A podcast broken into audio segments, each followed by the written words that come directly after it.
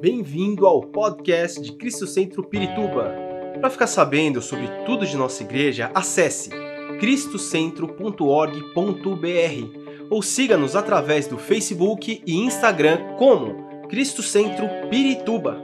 Você também pode ver essas e outras pregações no formato vídeo em YouTube barra Cristo Centro Pirituba Oficial. Seja bem-vindo à nossa casa apostólica. Muito bem, irmãos. Hoje nós vamos tratar de um tema...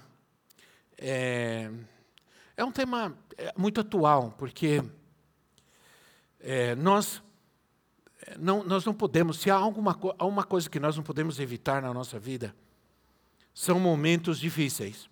Aliás, nós estamos vivendo num tempo muito difícil, muito angustioso, muito, é, muito agressivo para a nossa alma, para o nosso coração. A gente está sofrendo muita pressão.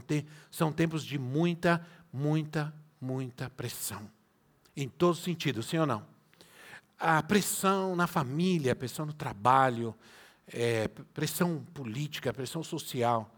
É, e há uma coisa que precisa ser dita. É, nós não podemos, nós não vamos conseguir evitar as angústias da vida. Elas acontecem e nós vamos ter que enfrentá-las. Não é uma boa notícia, mas nós temos muitas boas notícias para você hoje. Pode ter certeza. Nós vamos ter que enfrentar. Porque a, as angústias, elas muitas vezes são resultados de, de coisas que são reais na nossa vida. Né? Acontecimentos, algo real, que gera ansiedade. Né? A ansiedade tem a ver com algo que pode acontecer. A ansiedade é excesso de futuro na nossa vida. Né? É, a gente se preocupa, a gente se... se a gente É, pensa que algo vai acontecer, e geralmente não é, não, quase nunca é positivo. Né? A gente sempre, quando pensa primeiro, a gente não pensa mal, a gente pensa ruim. Por exemplo, seu esposo chega todo dia às oito horas da noite do trabalho. Aí, dá oito e quinze, ele não chegou ainda. O que, que você pensa? Ah, tudo bem, não tem problema nenhum. Não, você já pensa, ah, meu Deus, bateu o carro. Ah, meu Deus, o ônibus caiu do viaduto. Sei lá, qualquer coisa maluca assim. Né? A gente nunca primeiro pensa em algo bom. A gente sempre pensa em algo, uma tragédia. Sim ou não? Porque, infelizmente, a gente muitas vezes tem essa... A gente está é, tá preparado para isso. É, automatizado para esse tipo de coisa. São inevitáveis. As, as angústias, os problemas, dificuldades, mas às vezes elas também são necessárias para o nosso crescimento espiritual, para o nosso amadurecimento. Então, nós é, não podemos é, evitar as angústias, as dificuldades, mas nós podemos evitar que elas permaneçam, que elas sejam guardadas em nosso coração, que elas controlem a nossa vida, que controlem as nossas emoções e as influenciem as nossas decisões. A pior coisa que pode acontecer na nossa vida é quando nós tomamos decisões influenciadas pela, pelas angústias, pelas pressões que sofremos em nossa mente, em nosso coração. É, a palavra de Deus diz, o primeiro texto que nós vamos ler está em Tiago, capítulo três, versículo catorze. Tiago, capítulo três, versículo catorze, que diz assim, ah, mas se em seu coração a inveja amarga e a ambição egoísta não encubram a verdade com vanglórias e mentiras. Outra versão diz, mas se você guarda em seu coração, se você guarda no seu coração, isso quer dizer que você pode... É, você pode guardar. Esse texto diz que fala sobre que podemos abrigar em nosso coração, guardar em nosso coração. É, nós podemos evitar. É, se você puder, quem é, quem está controlando, acho que é o Rodrigo, puder colocar para mim a João Ferreira de Almeida, por favor. Ou não, pode deixar aí mesmo, pode deixar na N V I. Aí diz assim: contudo, vocês abrigam. Isso é, vocês guardam, vocês alojam no seu coração, inveja amarga, é, e ambição egoísta, inveja amarga e ambição egoísta, isso é, isso, esse texto fala de coisas que nós podemos abrigar, que nós podemos guardar em nosso coração. E isso sim, nós podemos evitar, de guardar, de alojar no nosso coração, nas nossas, e isso acaba nos afetando, e isso pode gerar angústia e controlar nossas, as nossas eh, emoções. Eu estava pensando sobre a questão da oração, e eu mencionei aqui quando nós começamos a orar hoje, que o Senhor disse, é, o, o salmista disse, clama a mim no dia da angústia, e eu o livrarei, e você me honrará. Clama a mim no dia da angústia. Jesus, é, Jesus, ele teve alguns momentos de angústia. Ele passou por alguns momentos de angústia. Quando Jesus foi orar no jardim de Getsêmani, Ele, estava, ele sabia por, pelo que ele ia passar. Diz a palavra de Deus que ele orou com muita angústia no seu coração. Ele estava profundamente angustiado. Jesus experimentou angústia. Mas o que ele fez quando ele estava angustiado? Ele foi orar. Ele foi buscar o Pai. Ele foi buscar a Deus quando ele sentiu que havia angústia no seu coração por tudo aquilo que ele havia, por tudo aquilo que ele haveria de passar. Será que orar é uma varinha mágica que, que, uma varinha mágica que resolve tudo? Você está com algum problema, angustiado, tudo vai orar e tudo se resolve? Não. Essa é a grande decepção de muitas pessoas. Elas acham que só orar tem que resolver tudo. Não, mas eu estou orando, orando, orando e nada acontece. Mas não é só orar. Existe tu, tudo, é, tu, toda uma bagagem que vem antes, e a Bíblia fala sobre isso. É, antes de orar, existem algumas coisas que vão fazer parte da nossa vida. Não é só ajoelhar, orar e Deus já respondeu, acabou. Tchau, Senhor, até o próximo problema, até a próxima luta, até a próxima necessidade. Não. Existe todo um processo que vem antes. Então, até eu estava preparando uma ministração, um estudo que tem o título assim, Antes da Oração. Antes da oração, o que vem? O que é preciso? O que é necessário? É, seria muito fácil só orar e tudo estaria resolvido. E não é assim. É, é, o Salmo vinte e sete, oito. É, Salmo vinte e sete, oito. Salmos vinte e sete, oito. Como eu estou com as minhas anotações, todas em apenas, são, são apenas rabiscos. Então, vinte e sete, oito diz assim, meu coração ouviu tua voz dizer... Venha e entre na minha presença. O meu coração respondeu, Senhor, eu irei. Olha que lindo isso, né? Meu coração ouviu tua voz dizer, venha e entre na, na minha presença. E o meu coração respondeu, Senhor, eu irei. Então, o que aconteceu antes? Um chamado de Deus, né? Um chamado de Deus. Quer dizer que Deus não precisa da nossa oração. Ele, ele já sabe tudo. Ele já conhece nossas necessidades, nossas lutas, nossas dificuldades. E alguém diria, para que orar? Porque Deus é onisciente. Isso é, Deus sabe todas as coisas, Deus conhece todas as coisas. Mas ainda assim, Ele nos chama. Ele nos quer na sua presença orando. Por quê? Porque Deus é, é, é egoísta, alguma coisa assim? Não. Porque Ele ama quando a gente está na presença dEle. Ele ama quando a criatura entende que o, ele pode, é, a gente pode se abrigar no nosso Criador. A gente pode se esconder nele. No, no esconderijo do Altíssimo, na sombra do Onipotente, descansarás. Não é? A sombra do Senhor. Ah, Jesus disse, Jerusalém, como eu gostaria de recolher você, como a galinha recolhe os pintinhos, não sei se eu, quando, eu quando era criança, a gente tinha galinheiro em casa, eu já vi muito isso.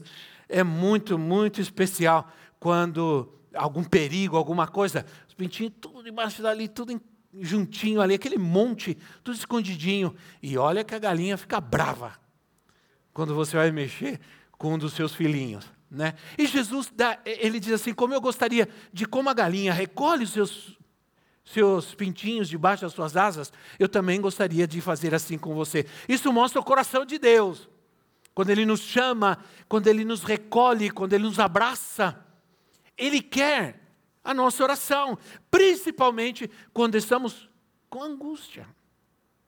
Quem já não, não esteve tremendamente angustiado por causa de alguma coisa, sim ou não?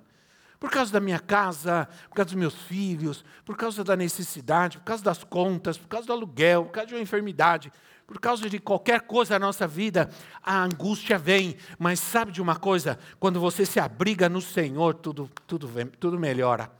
Então, orar é, tem a ver com vida com Deus, intimidade com Deus. Nasce no meu coração. Meu coração responde quando Deus me chama. Minha relação com Deus, feridas, mágoas, ressentimento, falta de perdão e orgulho, afetam minha vida com Deus. E aí, geram angústia que afetam a minha fé. Ah, Jesus disse, onde está o nosso coração, aí está a nossa vida. Sim ou não? Aí está o nosso tesouro. Onde está o meu tesouro? Onde está o meu coração? Isso é o meu tesouro. Porque eu coloco o meu coração nas coisas que são mais importantes da minha vida. No meu coração ouvi a tua voz. Vai orar. E eu disse, Senhor, eu vou te buscar, eu vou orar. Meu coração respondeu. Tudo acontece no coração, porque a palavra de Deus diz que é do coração que saem as fontes da vida. Guarda o teu coração. O salmista diz assim, guardei a tua palavra no meu coração para não pecar contra ti. Guardei a tua palavra no meu coração. Jesus disse que... Ah, aquilo que o homem pensa, ou melhor, a palavra de Deus diz, aquilo que o homem pensa no seu coração, isso ele é. O coração é o centro de toda a nossa complexidade. E olha que nós somos... É... Não vou dizer complicado, vou dizer complexos. Fica melhor, né? Do que dizer complicados. Nós somos complexos. Essa que é a realidade. É, quem pode nos entender melhor do que o Senhor? Nem mesmo nós somos capazes de nos entender, sim ou não? Nem mesmo nós somos capazes. Quantas vezes você já teve a experiência de dizer, por que eu fiz isso? Por que eu fiz isso? Por que eu tomei essa decisão, sim ou não? A gente não pode evitar os pensamentos. Os pensamentos vêm, a, as, as tentações, mas nós podemos evitar que elas se alojem na nossa vida, porque aí é onde vai entrar a angústia no nosso coração. Olha, nosso coração fala da nossa vida pessoal. Aí eu quero rapidamente chamar você para acompanhar comigo um texto de, do Evangelho de João, capítulo quatorze. Vamos ver se a gente consegue estudar algumas coisas no capítulo quatorze do Evangelho de João. É, olha como Jesus começa falando aqui. Ele começa assim, não deixem que o seu coração fique aflito. Enquanto eu estou numa versão, o Rodrigo vai colocar outra versão para mim lá, N V I. Eu estou na N V T, ele vai colocar N V I. A N V I diz assim, não deixem que o seu o coração... Não, de, não, não se perturbe, perdão, o coração de vocês. Não deixe que perturbações, e a N V T diz assim, não deixe que aflições, angústias, perturbe o coração de vocês. Aí ele diz assim, aí ele diz assim, creiam em, em mim, creiam no meu Pai, creiam em Deus, creiam também em mim. Isso é, crer em Deus também é crer em Jesus. E crer em Jesus também é crer em Deus. Você não pode ter fé em Deus sem Jesus. Né? E quando você tem fé em Jesus, você alcança o Pai. Por isso Jesus disse, quando você orar, você diz assim, Pai nosso... que estás nos céus, porque você já está orando no nome de Jesus. Tudo que você pedirdes ao Pai em meu nome, e ele fala isso em João aqui, capítulo quatorze, tudo que vocês pedirem ao, meu pai, ao Pai em meu nome, ele responderá. É, ele começa dizendo, é, não, se, não perturbe, se perturbe o seu coração, não se angustie. Então ele faz uma série de promessas e conselhos que depois você vai lendo em João capítulo quatorze, você vai gostar muito. É melhor do que Netflix. É melhor. Né? Então, é, primeiro, ele fala, você vai vencer a angústia, a perturbação, a conturbação do seu coração se você confia em Deus. Confiando em Deus. Então ele diz assim, ele é pai e sempre vai agir para o teu bem. Que pai quer o mal para o seu filho? Que pai não quer dar o melhor para o seu filho? Às vezes o pai deixa de fazer qualquer coisa para si mesmo, para dar o melhor para os seus filhos. É, a gente tem, é, esse é o coração, a paternidade é isso, a paternidade de Deus deve ser vivida pelos seus filhos, ele é nosso pai. Crer no pai é também crer no filho. Jesus é, era fiel ao pai, e se nós somos fiéis a ele, somos fiéis ao pai. Jesus, quem conhece a mim, quem vê a mim, vê ao pai. Quem conhece? Um dia alguém entrevistou um pastor e perguntou, mas ninguém vê a Deus. Quem é que vê a Deus? Ninguém pode ver a Deus. E esse pastor respondeu na televisão, ele disse assim, mas Jesus disse, quem vê a mim, vê o Pai. Então, quando você tem uma experiência de vida com Jesus, você está vendo o Pai. Ele, ele não promete, algumas vezes, é, nos livrar da angústia. Mas ele promete estar conosco. Amém, irmãos? Ele promete estar conosco. Há uma promessa que Jesus fez. Estarei com vocês todos os dias, até a consumação dos séculos. Senhor, está difícil, está difícil, está duro, mas o Senhor está comigo. Né? Sinto triste. Olha, irmãos, nunca eu posso dizer para vocês, ah, já tive motivos grandes na minha vida de... de lutas, de batalhas, de dificuldades, mas eu nunca perdi a certeza e a percepção de que o Senhor estava comigo. Nunca, nunca, nunca. Viver situações é, angustiosas, difíceis, mas poder crer que o Senhor estava comigo me deu forças para continuar.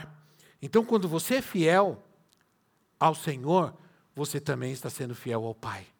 E quem me ajuda? Como posso ser fiel a Deus? Nós vamos falar sobre isso. Vamos falar sobre o Espírito Santo. Mas vamos falar sobre receber consolo. Porque no versículo adiante, o Jesus, é, ele fala sobre enviar-nos consolo. O Espírito Santo. Por incrível que pareça, há pessoas que quando elas estão angustiadas, elas se recusam a ser consoladas. Uma vez eu escrevi um, um, um artigo, depois eu até preguei sobre isso, é, recusando ser consolado. Existem pessoas que quando elas estão muito angustiadas, elas se recusam, elas se fecham ao consolo, elas se recusam a ser consoladas. Tem gente que diz assim, olha... vai alguém te visitar para orar por você, para trazer uma palavra de Deus para você. Não quero, não quero. Parece aquela criança, sabe aquela criança que quando ela não, ela não, não, não, não se faz o que ela quer, ela fecha a cara, bate o pé e você vai falar com ela, não quero, não quero isso, não quero aquilo, não quero aquilo outro. Né?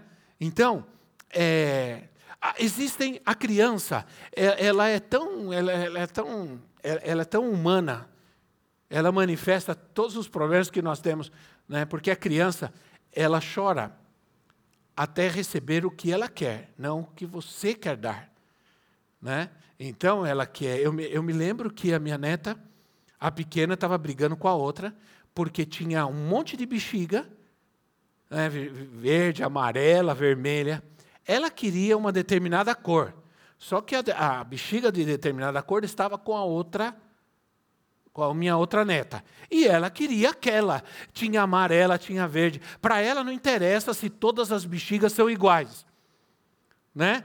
Ela queria aquela cor, e foi uma briga, e foi uma briga, porque a outra falou, não vou dar, ela falou, eu quero essa, mas toma essa, toma duas, toma três, não, eu quero aquela, e às vezes é isso que acontece conosco, a, a gente, a, a, eu, eu sei, irmão, que você faz, já faz birra ainda, né? E birra com Deus também. Né? Eu sei, mas tudo bem. Deus é Pai. E ele falou, tá bom, filho. Às vezes, a criança não aceita um não. E nós também não. A gente acha que o silêncio de Deus, ou o não, não é resposta. Porque a gente só acha que só o sim é resposta. Mas muitas vezes Deus não diz nem sim nem não. Deus se cala, mas no silêncio também é uma resposta de Deus. No silêncio Deus trabalha.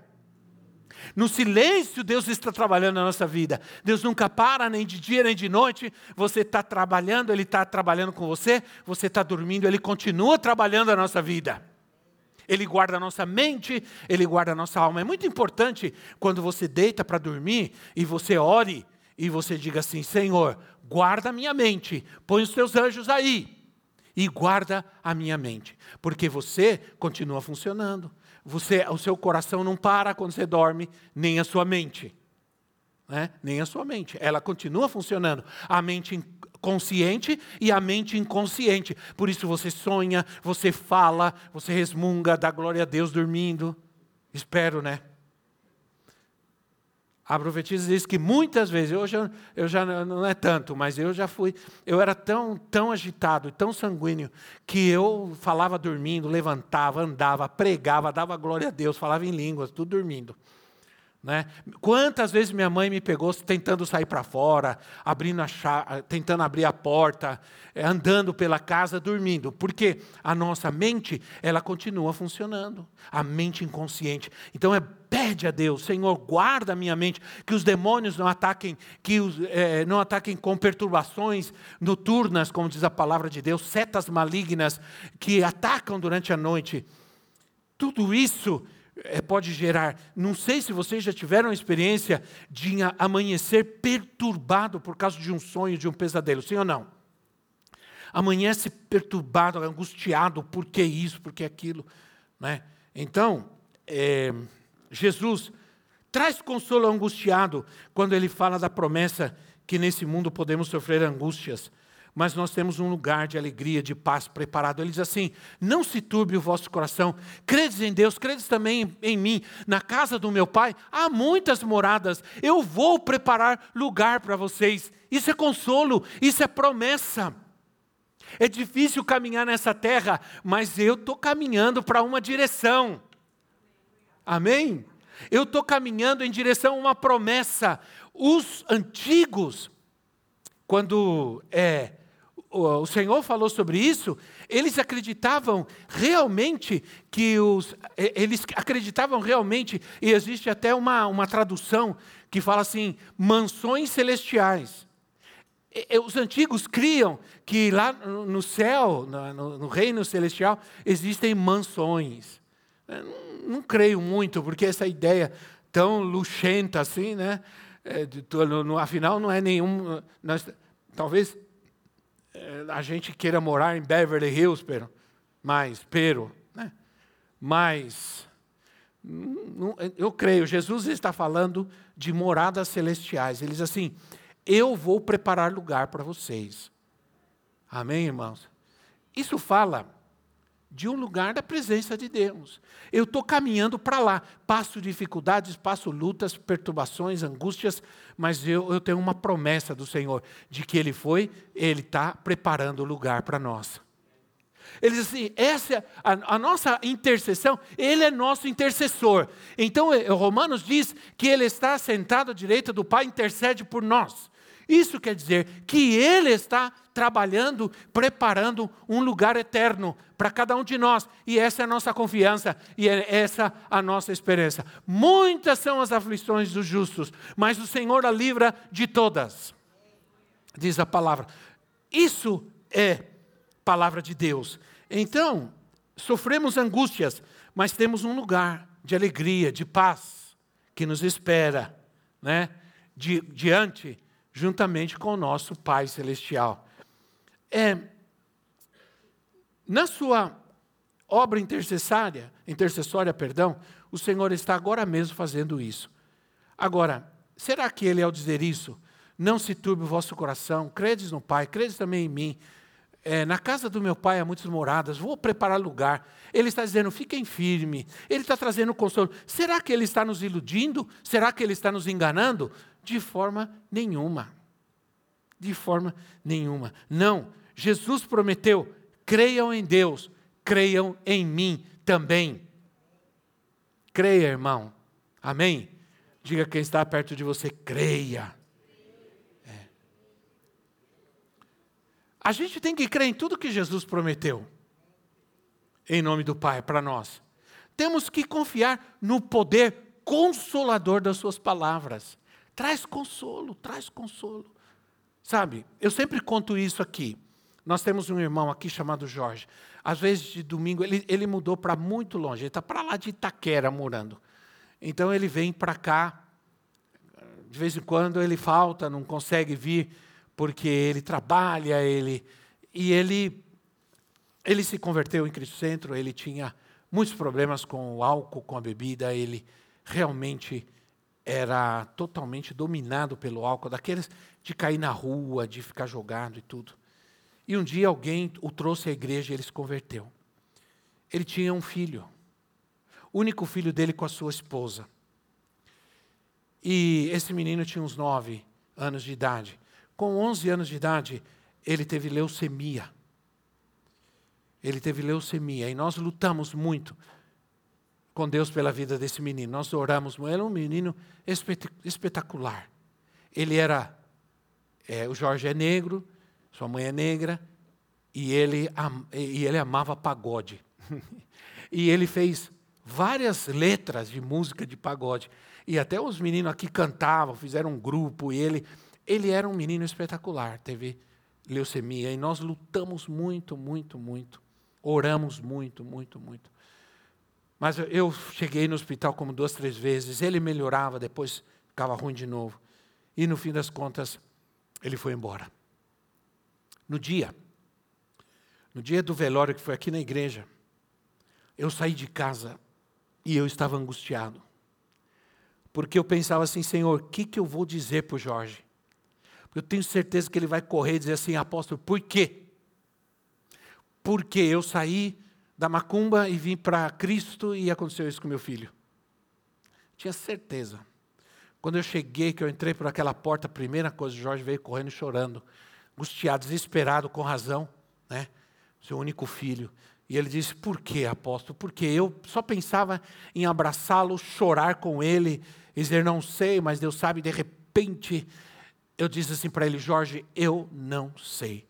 Só sei de uma coisa. Deus decidiu que seu filho ia morar com você onze anos e ia morar com ele toda a eternidade. Ele parou, olhou para mim e disse, apóstolo, é verdade. Não é maravilhoso isso? Meu filho está morando com Deus. Sim, está com Jesus, agora está morando. E Deus decidiu que ficaria só onze anos com você. E vai ficar o resto com ele, porque ele ama seu filho, ele amou seu filho, ele quer seu filho com ele e tudo. Irmão, quando... Daquele momento em diante, todas as pessoas que o Jorge abraçava, abraçava sorrindo e dizendo, meu filho está morando com Deus. Ele não chorava mais. Teve gente que veio perguntar, mas o Jorge está bêbado, alguma coisa? Eu disse assim, não. O Espírito Santo consolou o coração dele. O Senhor consolou o coração dele. Ele está tendo a visão, a percepção de que o seu filho foi dele onze anos e agora ele é do Senhor por toda a eternidade. E que um dia vai se encontrar. Vamos estar juntos, numa dimensão diferente de amor, de relação e tudo. Mas nós vamos estar lá e vamos encontrá-lo. E vamos cantar pagode com ele. Embora não seja muito a minha praia. Mas tudo bem. Né? Olha, o caminho, a verdade e a vida. Aí Jesus disse, eu sou o caminho, a verdade e a vida. Ninguém vai ao Pai senão por mim.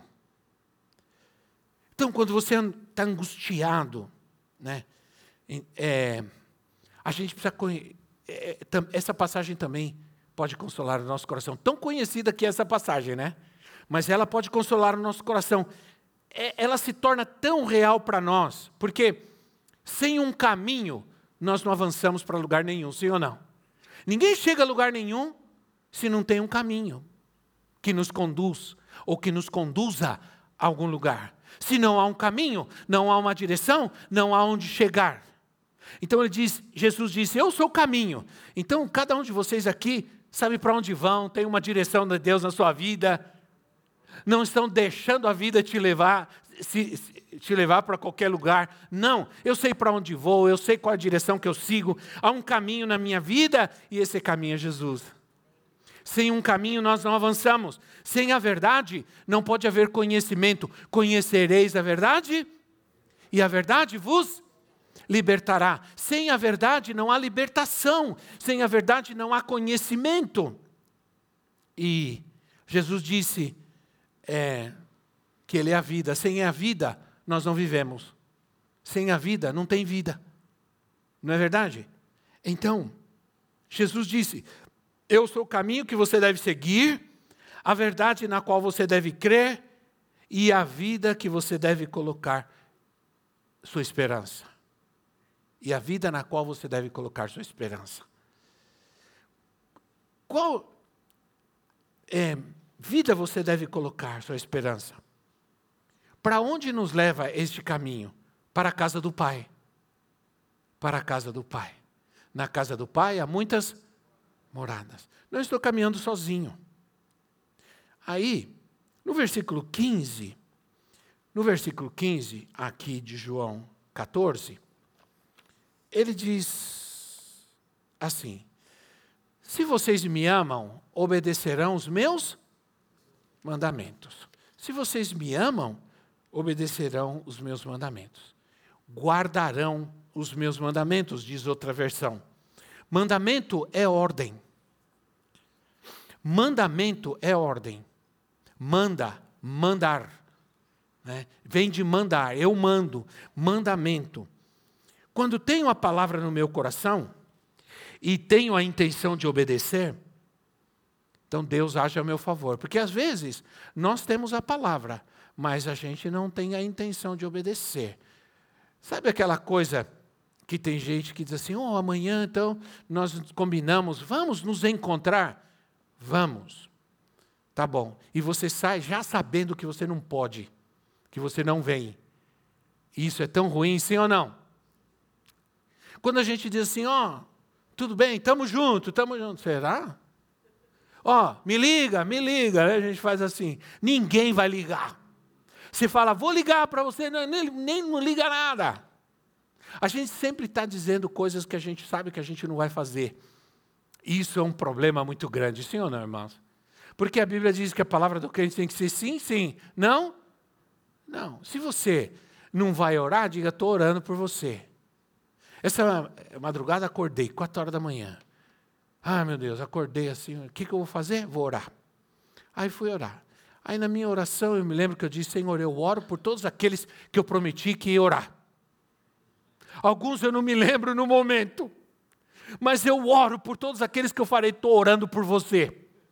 Eu não lembro de alguns, mas o Senhor lembra. E eu oro por eles. E orei por um ou outro que eu lembrei, e aqueles que eu não lembrei, eu orei também. Deus lembrou, Ele sabe, e se você eu prometi orar por você, fique sabendo que eu orei por você essa madrugada. Mas também não fica me pedindo para orar toda hora, porque não dá. Né? Antigamente eu tinha um caderno, eu anotava. Agora a paciência não dá mais. Então, Jesus, ele, ele disse, se você, há pessoas que elas ouvem a palavra e lá no fundo elas saem e elas não têm intenção de obedecer. Elas ouvem, elas se alegram, mas não estão dispostas, elas esquecem. A Bíblia fala que tem gente que é, é ouvinte esquecido, sim ou não? A Bíblia fala sobre isso. Não sejam ouvintes esquecidos, mas sejam ouvintes praticantes. Praticantes, ou seja, gente esquecida que ouve. Ah, eu fui no culto, olha, foi uma bênção, a palavra foi uma maravilha, é mesmo. O que, que o pastor pregou? Não, não lembro, mas foi bom. Não lembro, mas foi bom. Então, de que adianta? De que adianta? Você tem que ouvir a palavra e dizer, estou disposto a viver isso, estou disposto a fazer isso, estou disposto a cumprir com essa palavra na minha vida. Né? É, quando você guarda os mandamentos, quando vem a angústia, E aí é algo que vem antes. Quando vem angústia e você tem mandamentos, palavra de Deus guardada no seu coração, imediatamente ela, ela aparece.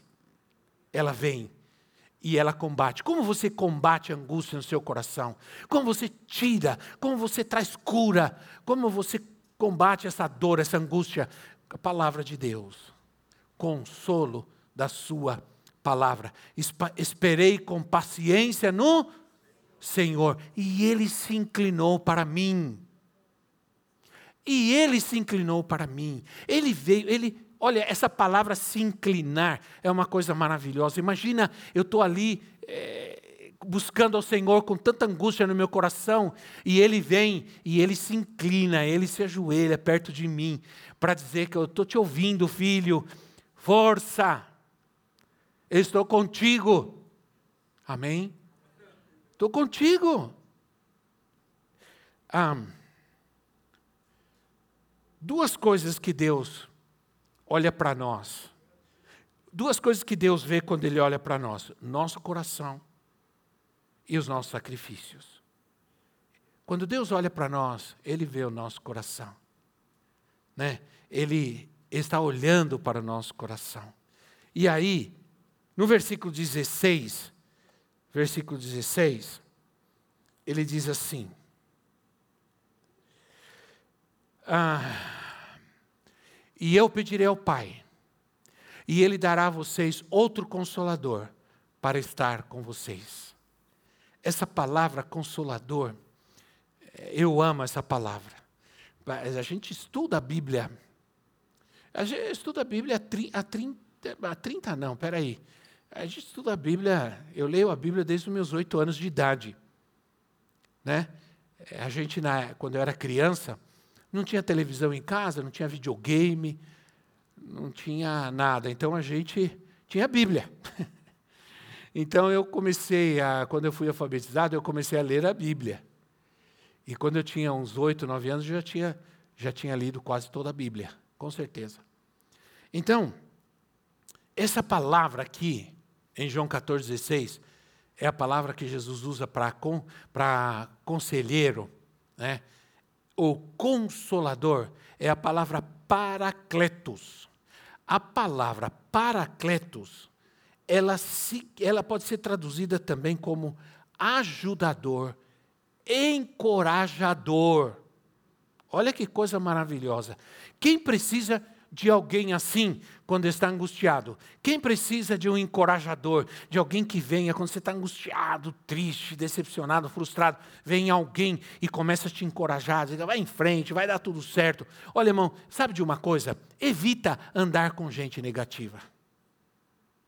Hoje falam muito desse negócio de tóxico, não tóxico, né? Mas evita andar com gente negativa. Gente que você chega assim, olha... É, olha que lindo tal dia hoje, que sol é, mas vai chover. Vai chover, né? É, tem gente que está sempre assim, sempre... E se você anda com gente assim, você também vai ficar assim. Anda com gente que crê, que tem fé, que encoraja, né? Que vai adiante. É, todos... É, essas palavras, encorajador, conselheiro, amigo, também tem a palavra advogado, que faz parte de paracletos. Paracletos é uma palavra muito completa e Jesus usa essa palavra. Mas sabe, essa palavra de para significa paracletos. Para significa junto, ao lado de. Então, é alguém que está do meu lado para me encorajar, para me dar ânimo, para me dar força. Amém? Aconteça o que acontecer. Porque eu vou te dizer uma coisa. Ninguém tem mais paciência do que nós, do que o Senhor. E às vezes nem nós temos paciência com nós mesmos, né? Não sei quantas vezes você já foi capaz de dizer, não me suporto. Nem eu não me aguento. Às vezes acontece, né? Mas aí nós temos o Espírito Santo que cuida de nós, que nos ajuda, que tem paciência com nós. Olha, a, na verdade, traduzir paracletos correto é, seria é aquele que é chamado para ajudar o outro, né? Para ajudar aquele com quem ele caminha. Por isso nós temos o Espírito Santo. Benirinho escreveu um livro que foi muito famoso na sua época, que diz assim: Bom dia, Espírito Santo. Esse livro ainda está por aí. Esse livro fala da relação, isso é, amanhecer e dizer assim: Bom dia, Espírito Santo. Quer dizer, Espírito Santo, o Senhor vai estar comigo todo esse dia. O Senhor vai andar comigo, o Senhor vai me ajudar, o Senhor vai ser meu conselheiro, meu encorajador, meu animador. Quando eu estiver desanimado, quando eu, eu estiver meio perdido, o Senhor vai me dirigir. Espírito Santo. Aleluia. Boa noite, Espírito Santo. Bom dia, Espírito Santo. Fala sobre alguém que caminha comigo todo dia. Irmãos, a gente precisa começar a praticar isso. A gente precisa começar a viver com a consciência de que o Espírito está conosco. Porque isso nos vai ajudar a ter cuidado com alguma coisa que nós falamos, que Ele está ouvindo. Isso vai nos tomar cuidado por alguma, alguns lugares que a gente pode querer entrar e Ele não vai entrar. É, né? Porque aquela coisa de dizer assim, é, bom, é, o cara... confia em Deus, e ele, ele falava, os anjos do Senhor me guardam, os anjos do Senhor estão comigo, mas ele passou o farol vermelho a cento e vinte por hora, e bateu num poste, se arrebentou todo, e depois veio, mas Senhor, por que, que o Senhor não me guardou? Onde estavam os teus anjos? O Senhor disse, os anjos ficaram no farol. Os anjos pararam no farol vermelho, porque os, os anjos obedecem à lei. Então não adianta fazer coisa errada e querer a ajuda do Senhor, querer a ajuda do Espírito Santo. Não adianta fazer coisa errada e querer que Deus cuide, que Deus ajuda. Não, o Espírito Santo caminha comigo para que eu possa viver, caminhar no caminho que é Jesus, para que eu possa viver a verdade que é a palavra e que eu possa viver a vida que Ele me deu. Que eu possa ter paz no meu coração mesmo nos momentos difíceis. Eu aprendi desde pequeno que o Espírito Santo está conosco. Eu aprendi a não ter medo, enfrentar todas as circunstâncias e dificuldades da vida. E olha que a vida não foi fácil, algumas vezes para nós foi muito difícil. Se nós pensamos o caminho e crer na verdade e viver a vida de Cristo, nós necessitamos da ajuda do Espírito Santo. Quem não precisa de ajuda? Hum? Quem não precisa de conselho na hora da angústia? Todos nós precisamos. No versículo dezoito, Jesus termina dizendo assim, e eu vou terminando também, Jesus termina dizendo assim, não os deixarei órfãos, voltarei para vocês. Isso é promessa. Amém, irmãos? Isso é promessa. Não deixarei órfãos. Olha, sabe o que quer dizer essa palavra? Eu busquei estudar, falei, vou estudar sobre isso. Vou estudar sobre o que Jesus quis dizer quando Ele diz, não vos deixarei órfãos. Na verdade, sabe, dentro do contexto que Jesus está falando, Ele diz assim, não deixarei vocês sem consolo. Olha só. Sabe o que Ele está dizendo? Ele está dizendo assim, não deixarei vocês sem ajuda. Não deixarei vocês sem consolo. Não deixarei vocês sozinhos decidirem nada difícil na sua vida. Eu ajudarei vocês. Eu estarei com vocês. Amém, irmãos? Amém? Olha. É, temos tudo o que precisamos para não permitir que a angústia domine o nosso coração. Ela virá, a tristeza, a decepção, a tração, sempre vai vir. Mas temos tudo para não permitir que elas venham e, e dominem e se alojem a nossa vida. As lutas são reais, ninguém pode negar, mas as nossas promessas são maiores. Nosso Deus é maior. Nós acabamos de cantar, e eu gostei demais, eu amo essa música. Nunca nos deixará, jamais, jamais. É, é, essa é uma verdade que está baseada em Jesus na nossa vida. Nunca, jamais eu deixarei vocês. Eu vou enviar, não deixarei vocês sozinhos, não deixarei vocês sem consolo, sem ajuda. Buscar-me-eis e me achareis, quando me buscardes de todo coração. Quando essa busca for de coração, você vai encontrar. Ele vai saber que ele está, você vai saber que Ele está contigo todos os dias. Aleluia. Vamos nos colocar em pé. Esperamos que esta mensagem tenha te inspirado e sido uma resposta de Deus para a sua vida. Quer saber mais sobre Cristo Centro Pirituba? Siga-nos nas redes sociais, no Facebook, Instagram e YouTube. Ou visite nosso site em cristocentro ponto org ponto br.